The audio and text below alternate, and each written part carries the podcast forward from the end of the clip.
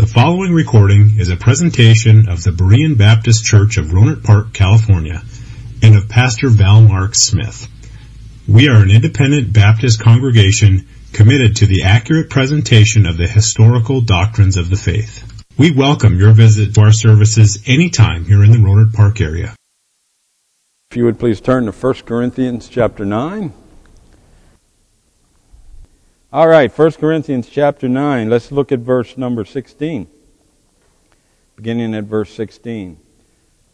We read here, "For though I preach the gospel, I have nothing to glory of, for necessity is laid upon me. Yea, woe it is unto me if I preach not the gospel. For if I do this thing willingly, I have a reward, but if against my will, a dispensation of the gospel is committed unto me. What is my reward then? Verily, that when I preach the gospel, I may make the gospel of Christ without charge, that I abuse not my power in the gospel. For though I be free from all men, yet have I made myself servant unto all, that I might gain the more. Unto the Jews I became a Jew, that I might gain the Jews. To them that are under the law, as under the law, that I might gain them that are under the law.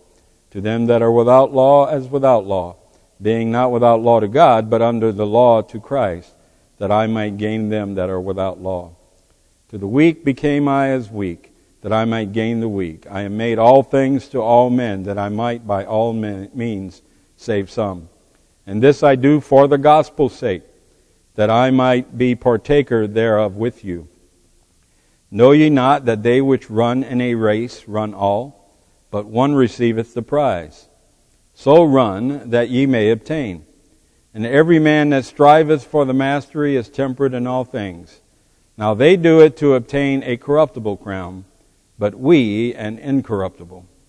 I therefore so run, not as uncertainly, so fight I, not as one that beateth the air. But I keep under my body, and I bring it into subjection, lest that by any means, when I have preached to others, I myself should be a castaway." Let's pray. Father, thank you for this time we have. Teach us your word today, I pray. Fill us with your spirit that we might understand the things that we study from your word. Thank you, Lord, for all these things. We ask that you would bless it in Jesus' name. Amen. So we've been talking about the judgment of the saints. We've been looking at the different areas of our Christian existence, our Christian life, that the Lord will examine at this judgment seat. We looked at how we control the old man, the old nature, the flesh. We studied how we treat the brethren. The Lord will examine how we treat one another, how we love one another. Thirdly, he's going to examine how we discharge our authority, the authority husbands over wives, parents over children, and so forth. He's going to look at that and see, did we do all that we should do? Did we do all that we could do to glorify him? He's going to, we said fourthly, he's going to look at how we use our talents and the different skills that God has given us. Fifthly, how we use our time. And most people don't think of time in respect to a gift from God. God has given us time, and how we use that time. What we do with that time is important, and he will look at it. And did we waste it? Did we use it on ourselves? Or did we use the time he gave us to glorify and serve him? Then we looked last time at how we handle trials. And we know that trials come. In every Christian's life, he faces trials and sorrows and heartaches and disappointments and all these things. And God is going to look at what did we do during those times of trials. How did we handle things? Did we trust him? Did we depend upon him? Did we rely on him? Or did we just take things into our own hand and make things even worse at times?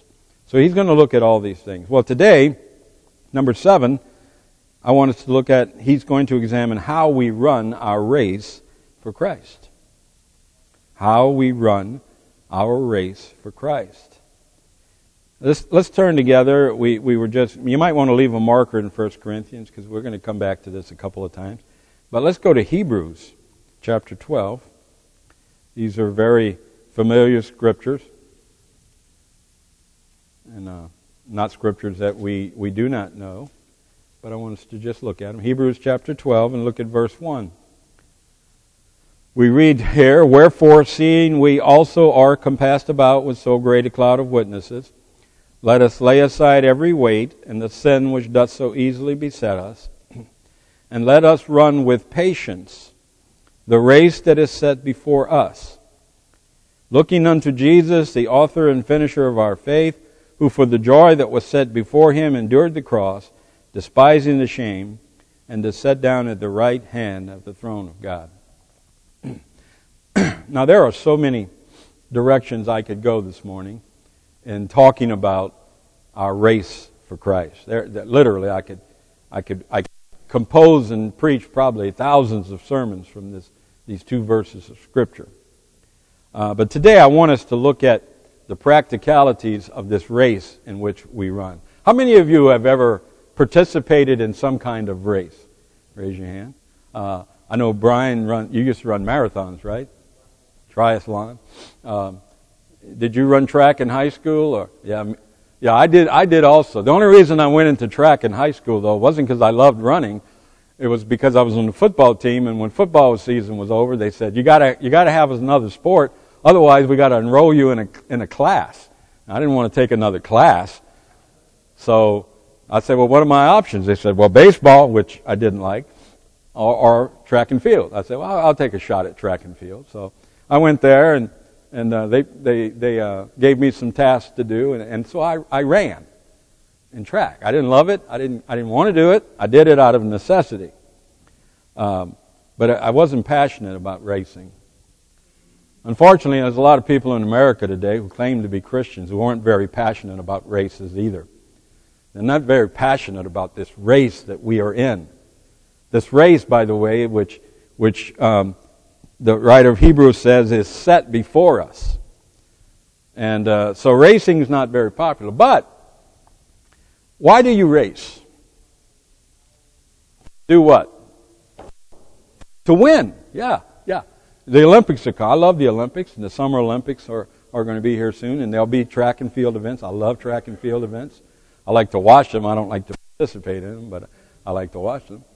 And you'll have men from all over the world running the 100 meters, for instance, and there'll be several heats, and they'll race against each other and whittle it down to 7 or 8 men for the final race. And all those races and all that training and all those things are done to do what?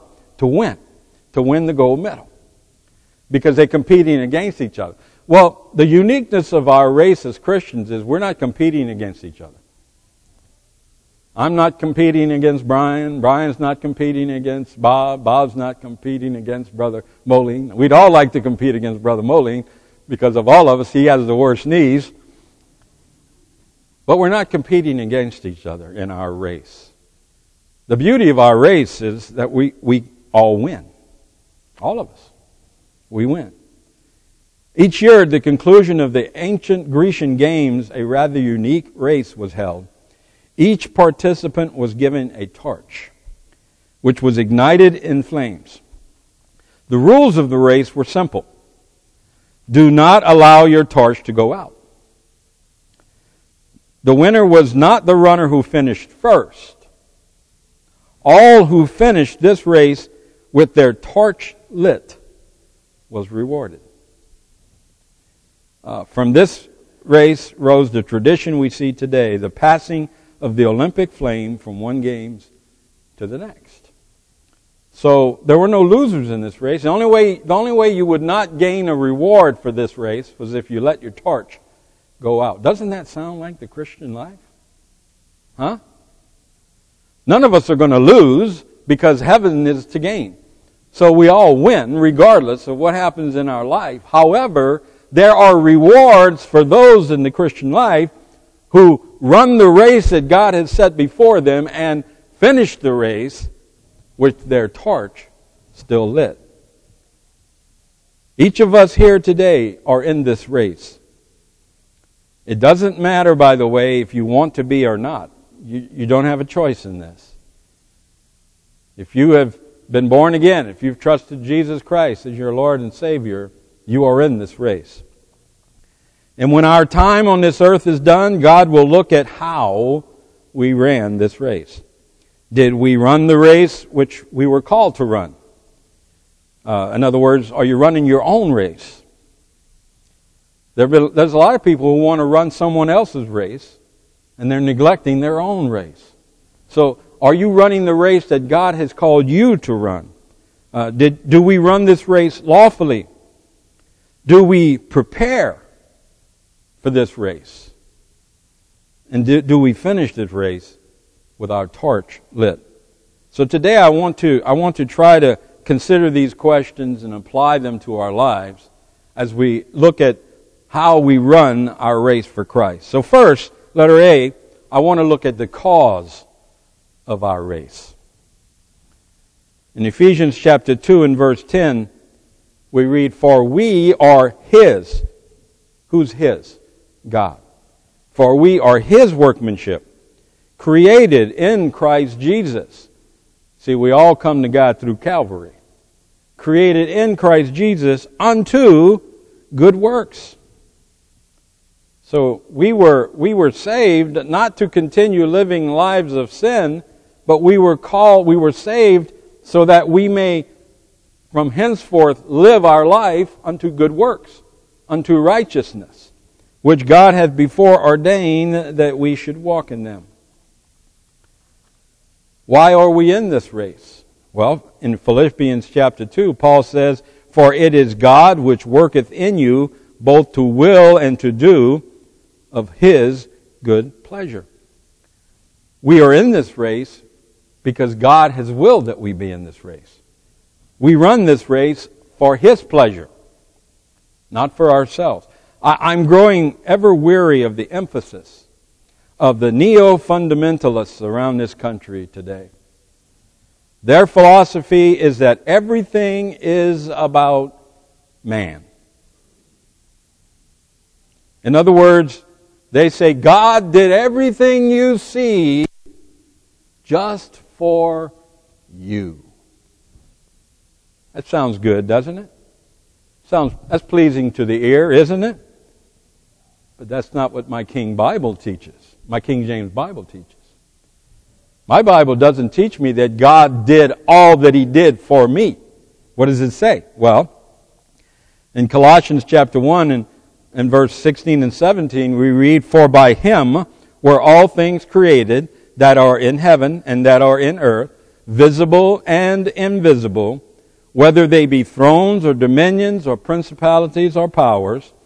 All things were created by Him and for Him. And He is before all things, and by Him all things consist." In Revelation chapter 4 and verse 11, we read, "Thou art worthy, O Lord, to receive glory and honor and power, for Thou hast created all things, and for Thy pleasure they are and were created." Now, all things means all things. Man is not the focal point of creation. God is. Everything exists for God. Everything exists because of God, and everything exists for God. Some would have us believe today that God did all of this just for me. They would have me believe that I am more important to God than anything else today. And it is this philosophy that has produced a generation of preachers that give God's will lip service and exalt the will of man above the will of God. And it's very subtle.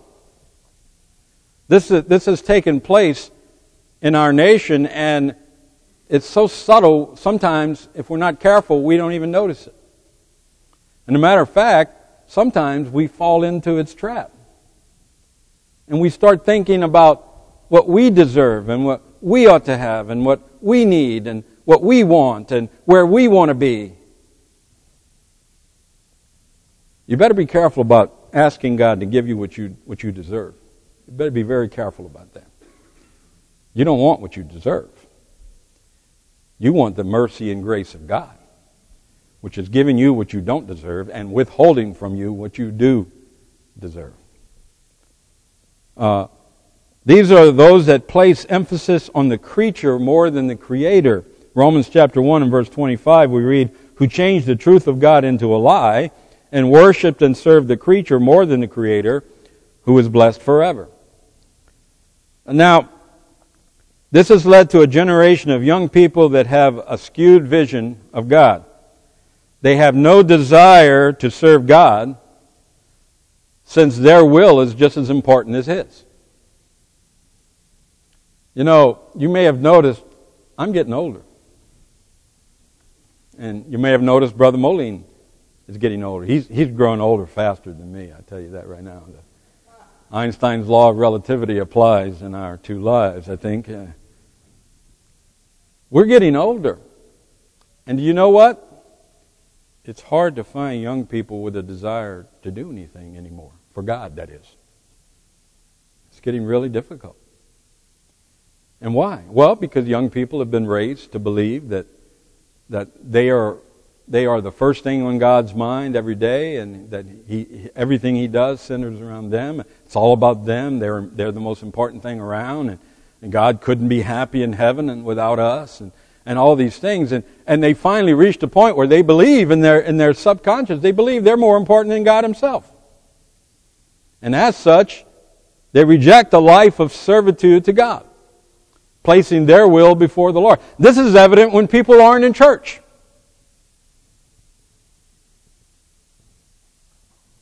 Right? What are you saying? When you're not in church on Sunday, what are you saying? Well, I got something more important to do. Or I got something more important to me to do. We place our will before the will of the Father. 6 days shalt thou labor. God gives you 6 days to do whatever you want to do, but He wants one for Himself. Amen? Oh, I don't think I got a hearty amen there. I'm not here to preach this morning. I'm here to teach. And I want to teach you that the Lord's Day is the Lord's Day. It's not beach day. It's not volleyball day. It's not some other day. It's the Lord's Day. And if you're traveling, make sure you're in church on the Lord's Day. Somewhere. You know, here's a unique thing. There are churches all over America. So wherever you go, you can find a church on Sunday and go. And honor God. But that's not in my notes, so I'm going to go back to teaching. But the young people we see today have no desire to serve God, since their will is equal to God's in their own mind. The race we run is not ours to choose. It is God's. Each of us run a race today. And by the way, each of us run a different race. For a time, God may bring our courses together, but we still have individual races while we're running side by side. And we don't choose the race we run. God chooses it. In 1 Corinthians chapter 9 and verse 16, we read a moment ago, "For though I preach the gospel, I have nothing to glory of, for necessity is laid upon me. Yea, woe is unto me if I preach not the gospel." So in other words, Paul says, my race is to preach the gospel. That's what I have to do. And shame on me if I don't do it. How we run that race is up to us. So God chooses the race we run. And he puts us on the course that He wants us to run. But now how we run that race is up to us. In verse 17 of 1 Corinthians, he says, "For if I do this thing willingly, I have a reward. But if against my will, a dispensation or an appointment of the gospel is committed unto me." So, in other words, God's will is going to be done whether you cooperate or not. Do you understand that? God's will is going to be done with or without your cooperation. Now, if you cooperate, you get a reward. If you don't, you're still going to do it. You're just not going to be very happy doing it, and you'll get no reward for doing it. So we're going to do what God wills us to do whether we like it or not. This is what Paul stressed this morning when we read our text verse where he said, "I therefore so run, not as uncertainly, so fight I, not as one that beateth the air, but I keep under my body, and bring it into subjection, lest that by any means, when I have preached to others, I myself should be a castaway. So first this morning, we looked at the cause of our race. But then secondly, I'd like for us to look at the course of our race. Letter B on your study sheets, the course of our race. Now in our text verses, in verse 25 of 1 Corinthians chapter 9, we read, "And every man that striveth for the mastery is temperate in all things. Now we do it to obtain a corruptible crown, but we an incorruptible crown." You see that phrase, "is temperate in all things." When athletes are in training, when Olympic athletes are in training, they're very regimented in what they do, what they eat, how long they sleep, when they exercise. They get into a routine. Chocolate cake is not allowed. That's, by the way, that's why I never entered the Olympics. It's because I couldn't have chocolate chip and cake and chocolate chip cookies. So I said, "No, I'm sorry. You're gonna have to compete without me." All those kind of things, they forsake them. They give them up. Why? Well, because it will hinder their race. Now, in Hebrews chapter 12, we read a moment ago, Paul said, "Let us lay aside every weight." As we run our race, we're to lay aside the weights and we're to lay aside the things that hinder us. So why? So that we can be effective in our race. Races have rules. A runner will be disqualified if he does not race by the rules. I remember several years ago in a 400-meter dash. Now, when you run the 400 meters, you have to stay in your lane. You can't leave your lane. In an 800-meter or higher race, you have to stay in your lane for the first lap. Then on the second lap, you can all move in and get on the first lane and jockey for positions. But in a 100-meter dash or a 200-meter run or a 400-meter run, you cannot get out of your lane.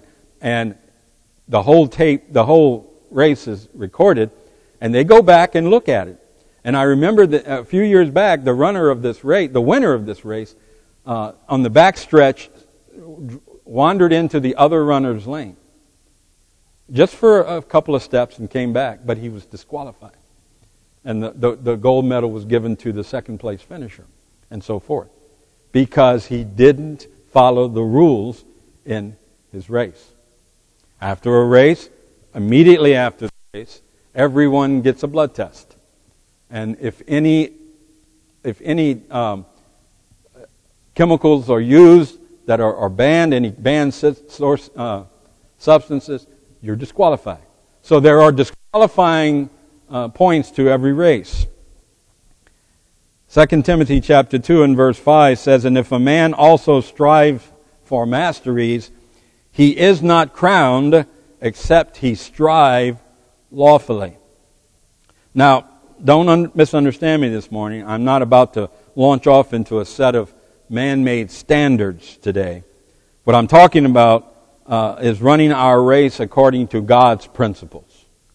This race that we're in, this life that we live for God, has to be lived according to His principles. And what are those? Let's go through some really quickly here. First, in Ephesians chapter 4, Paul says, "I therefore, the prisoner of the Lord, beseech you that ye walk worthy of the vocation wherewith you are called, with all lowliness and meekness, with long-suffering, forbearing one another in love, endeavoring to keep the unity of the Spirit in the bond of peace." So, trying to live our life in this spirit of unity, this unity of the Spirit. What do? Well, first we walk in faith. Rule number one in our race as a Christian is we have to walk in faith. Romans 4:12, "And the Father of circumcision, to them who are not of circumcision only, but who also walk in the steps of that faith of our father Abraham, which he had being yet uncircumcised." Faith. First, our life must be lived in faith. The just shall live by faith, according to the Word of God. In other words, let's get back to doing right, regardless of the cost. There are people who lack the faith to trust the Lord in their daily walk, in their daily life. And it's because we have a skewed opinion of the will of God. It goes back to what I talked about at the beginning. We have a weak opinion of God's will, and we value our own will equal to that of God. And because of that, we lack the faith to trust that God will work everything out in our life according to His own will. We lack the faith to trust Him. It's time we get back to that. We have to trust the Lord and do the right thing regardless of the consequences for doing the right thing. Think about Shadrach, Meshach, and Abednego. They did the right thing regardless of the consequence. And what was the consequence for disobeying the king? Well, it was to be cast into the fiery furnace. They knew that consequence, yet they trusted God. And they lived by their faith, would not do the wrong thing. And by the way, if you remember the story, they were actually thrown into that furnace, weren't they? But God delivered them from that furnace. And it all comes back to this thing of faith. The just shall live by faith. We must walk in faith, not trusting what we see, but trusting what we know to be truth, and that is the Lord God. So first we walk in faith. Next, we walk in newness of life. Walk in newness of life. Romans chapter 6 and verse 4. Therefore we are buried with Him by baptism into death, that like as Christ was raised up from the dead by the glory of the Father, even so we also should walk in newness of life. We are a new creature. Behold, if any man be in Christ, he is a new creature. Old things are passed away, all things become new. We were born again, which means we were remade into the image of Christ. Now, we still dwell with the old nature, but we also have within us the nature of Christ. And we are to walk in that new nature. We're to live our life. We're to make our decisions. We're to set our priorities and values based upon that new life that we have in Christ Jesus our Lord. I don't ever wake up on Sunday morning and decide whether I'm going to church today or not. That's already been decided. That was decided a long time ago. And so we don't base our decisions from day to day. There are certain things on my job, for instance, if my employer comes to me and say, I need you to do this, my answer is going to be no. Because there are certain things that would violate God's principles, and I won't do that. You say, well, you'll lose your job. So be it. I'll lose my job, but I'm not going to forsake the Lord for a paycheck. But we have a nation that doesn't value that anymore. So when I stand up and say something like this, people look at me like, whoa, where did he get that? I got that from here. Amen? So we walk in newness of life. Thirdly, we walk in love. These are the rules to our race. Faith, walk in the newness of life, walk in love. Ephesians chapter 5 and verse 2, and walk in love as Christ also hath loved us and hath given Himself for us, an offering and a sacrifice to God for a sweet-smelling savor. Now that phrase, as Christ also hath loved us, says it all. I'm to love you. I'm to love all men. I'm to love the Lord as Christ loved me. Jesus, do you realize Christ withheld nothing for us? Nothing. He gave up the glory of heaven to come to earth and be born a sinful man. He dwelt in this earth, upon this earth, and he suffered and took abuse and suffered want and need. And then when he was faced with the decision of accepting the cross, he accepted it because of his love for the Father and because of his obedience to the Father's will, but also because he loved us. Greater love hath no man than this, that a man lay down his life for his friends. Jesus demonstrated His great love for us by withholding nothing from us. Now let me ask you, what are you giving up for Him? You know, if you can sit here this morning and honestly say, I don't hold anything back from Christ, then praise the Lord. But I think 99.99% of us can't say that. There are things we hold. We withhold, we keep things back because we love them just too much. But we are to walk in love. Love for one another, love for the Father, love for His Word, love for His principles, love for the law, love for truth. We're to walk in love. Next, we're to walk in the light. We're to walk in the light. Ephesians 5:8, for you were sometimes darkness, but now are ye light in the Lord. Walk as children of light. Don't walk in darkness. Don't involve yourself in things that you know are wrong. And by the way, if you're involved in things and you suddenly learn that they're wrong, stop doing them. Get out of them. We have too many Christians walking right on the edge of darkness. And far too many fall into it. Most Christians, when they're walking on the fence between light and darkness, when they fall, they don't fall on the side of light. Most of them fall on the side of darkness. So be careful with that. Next, we're to walk in the Spirit. Galatians chapter 5 and verse 16. This I say then, walk in the Spirit, and ye shall not fulfill the lust of the flesh. How do we walk in the Spirit? Well, we pray, we study the Word of God, we serve the Lord, we do all those things, and we follow the guidance of the Holy Spirit. And the Holy Spirit never leads us into error. I've said this many times. If you wake up and find yourself in the wrong place, you weren't led there by the Holy Spirit. You were led there by your flesh. So tell the flesh to be quiet and follow the Spirit. And by the way, if any man lack wisdom, let him ask of God. If you pray and ask God to show you the correct way, the Holy Spirit will answer that prayer. And He will show you. Now, you may not like what you hear. You may not like the answer you get. But He will. If you're a child of God, He will show you the truth. So we walk in the Spirit and then walk in truth. 3 John chapter 1, verse 4, I have no greater joy than to hear that my children walk in truth. Truth is easy to recognize, by the way. Very easy to recognize. And when we see truth by studying the Word of God, we're to live our life according to the truth of God's Word. Now, I ran through these very quickly because I don't have time in one lesson. I would need an entire lesson for each one of these if I tried to develop them. So you go and study these things, and you see what they involve and what they entail. But these are the rules of our race. This is the course that we're to run. We're to walk in faith. We're to walk in the newness of life. We're to walk in love. We're to walk in light. We're to walk in the Spirit. We're to walk in truth.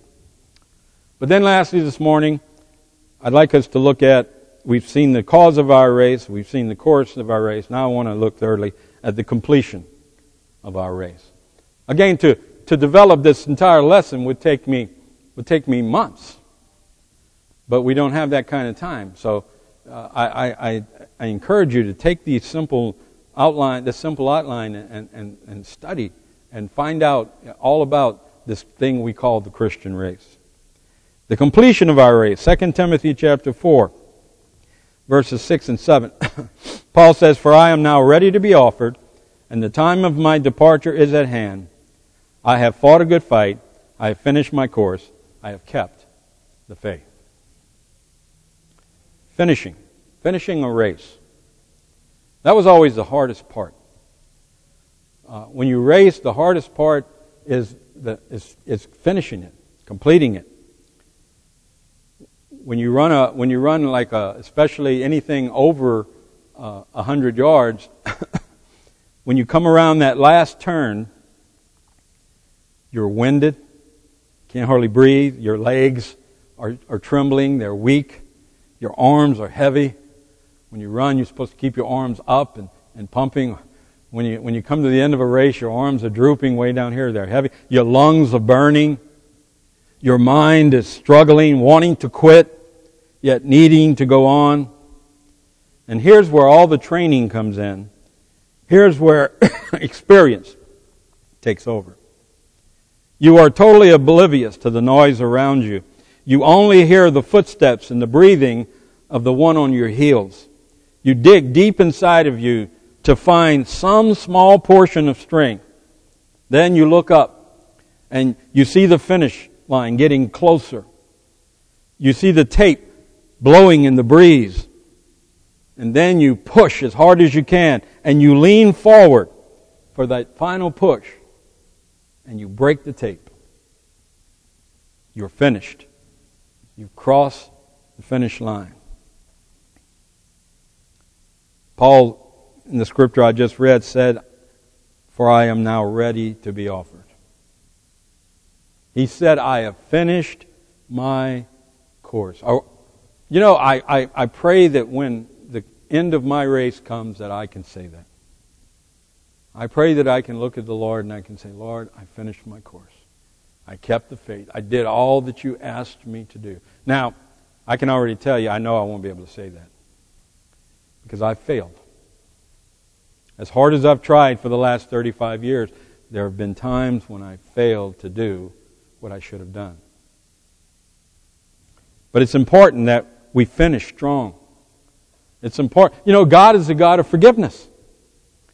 And He never gives up on His children.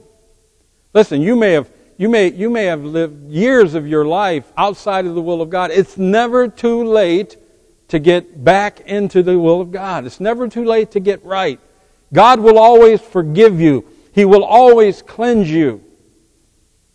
It's never too late. Don't finish out of the will of God. Get right with God. Confess your faults. Confess your sins. Forsake the flesh. And finish your race strongly. Galatians chapter 6, verse 7 and 9. "Be not deceived, God is not mocked. For whatsoever a man soweth, that shall he also reap. For he that soweth to his flesh shall of the flesh reap corruption. But he that soweth to the Spirit shall of the Spirit reap life everlasting. And let us not be weary in well-doing, for in due season we shall reap, if we faint not." Now, if you've squandered most of your race, you may not finish where you want to finish. But you need to finish. And you need to finish strong. If you fall down in your race and you stand up and realize the race has left you on and you have no way of finishing on top, doesn't matter. Finish that race. I remember Jim Ryan in the Mexico Olympics was coming around the final turn on the mile run, and he was tripped by another runner. The other runner tripped him, accidentally, on purpose, but he tripped him. And Jim Ryan fell to the track, and every other runner passed him by. They ran out there to help him. He stood up, pushed everybody away, and he finished. He ran to the finish line. And he finished the race. I don't care if you've fallen. I don't care if you got knocked down. I don't know what it is. Doesn't matter. Get up and finish your race. And finish it like you were trying to win.